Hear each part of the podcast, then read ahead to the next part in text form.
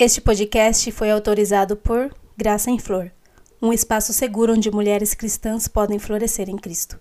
Visite o site graçaemflor.com. Minha Pequena Luz, seu podcast de reflexões. Meu nome é Joyce Kelly e aqui eu compartilho coisas que li, coisas que penso e coisas de Deus. Bem-vindos!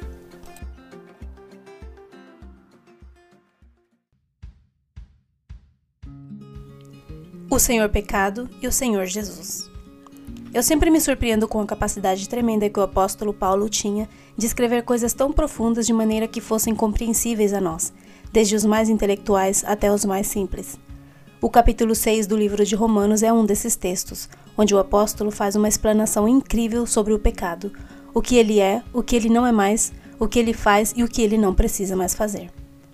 De maneira simples e profunda, Paulo nos mostra nesse capítulo que o pecado era nosso mestre, o nosso dono, nos mantendo em suas correntes, nos torturando e pesando e nos dando finalmente morte.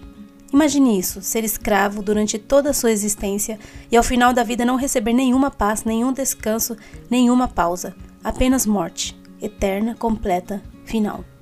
Que senhor terrível e cruel era o pecado.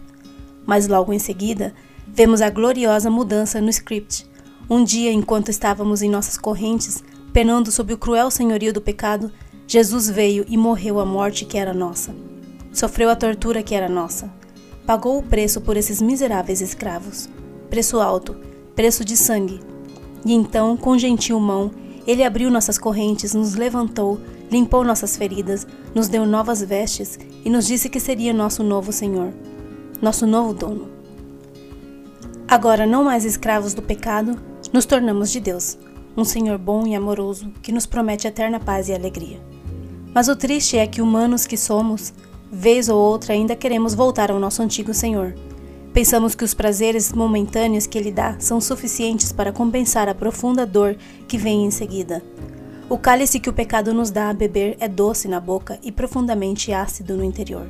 É apesar de nosso novo Senhor Jesus nos oferecer um momentâneo cálice amargo que por fim será eternamente doce. Nós preferimos a alegria momentânea e terrena do Senhor pecado. Infelizmente, às vezes tento me amoldar ao Senhor pecado, muito mais do que gostaria, seja em minhas roupas, meu falar, nos lugares que frequento, nas coisas que assisto e principalmente naquilo que penso e sinto. E eu digo para mim mesma: ninguém sabe, ninguém vê, mas as consequências que seguem esses pecados são sempre tangíveis. Eu sempre posso vê-las reais e quase que imediatas, seja na minha mudança de atitude, seja no distanciamento daqueles que amo, seja na falta de sabedoria para escrever e frutificar. E principalmente vejo as consequências tangíveis do pecado no meu distanciamento do meu doce Senhor Jesus. Quanto mais volto às minhas antigas correntes, menos íntima e próxima me sinto do meu novo Senhor que morreu justamente para quebrar minhas correntes. Não há nenhum pecado que não venha selado com seu salário, a morte. Pode ser de amizades, de relacionamentos, de paz, de inspiração, alguma coisa sempre morre. Demorei 25 anos de vida e 9 anos de conversão para chegar a um ponto onde percebo o quão palpáveis as consequências do pecado são, mesmo dos mais secretos, e o quanto Paulo tinha razão em lembrar a igreja de Roma da necessidade de não voltar ao Senhor pecado, mas viver sob o senhorio doce de Jesus. E sabe, conforme eu me lembro do quão cruel o Senhor do pecado é e das consequências amargas que ele traz, mais fácil se torna escolher a dupla difícil e certo ao invés de fácil e errado. Quando chego nas encruzilhadas da vida, nos momentos de tentação onde minha lealdade é testada, e é só pela graça que eu escolho o Senhor Jesus e não o Senhor pecado. Com o tempo eu passo a ser mais sensível às consequências dos meus pecados secretos e enxergar a morte que eles sempre trazem. Louvado seja Deus por essa eterna promessa que ele fez.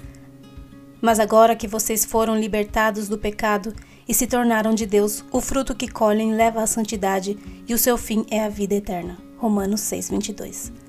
Vida eterna, não mais correntes.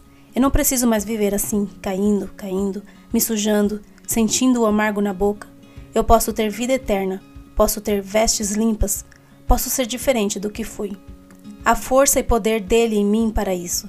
Ele disse através de Paulo: Amada filha minha, você foi liberta do pecado. Um texto de Francine Veríssimo, graçaemflor.com Você ouviu Minha Pequena Luz, seu podcast de reflexões. Meu nome é Joyce Kelly e aqui eu compartilho coisas que li, coisas que penso e coisas de Deus. Se você gostou, volte e ouça as próximas mensagens. Você também pode compartilhar com seus amigos. Até a próxima!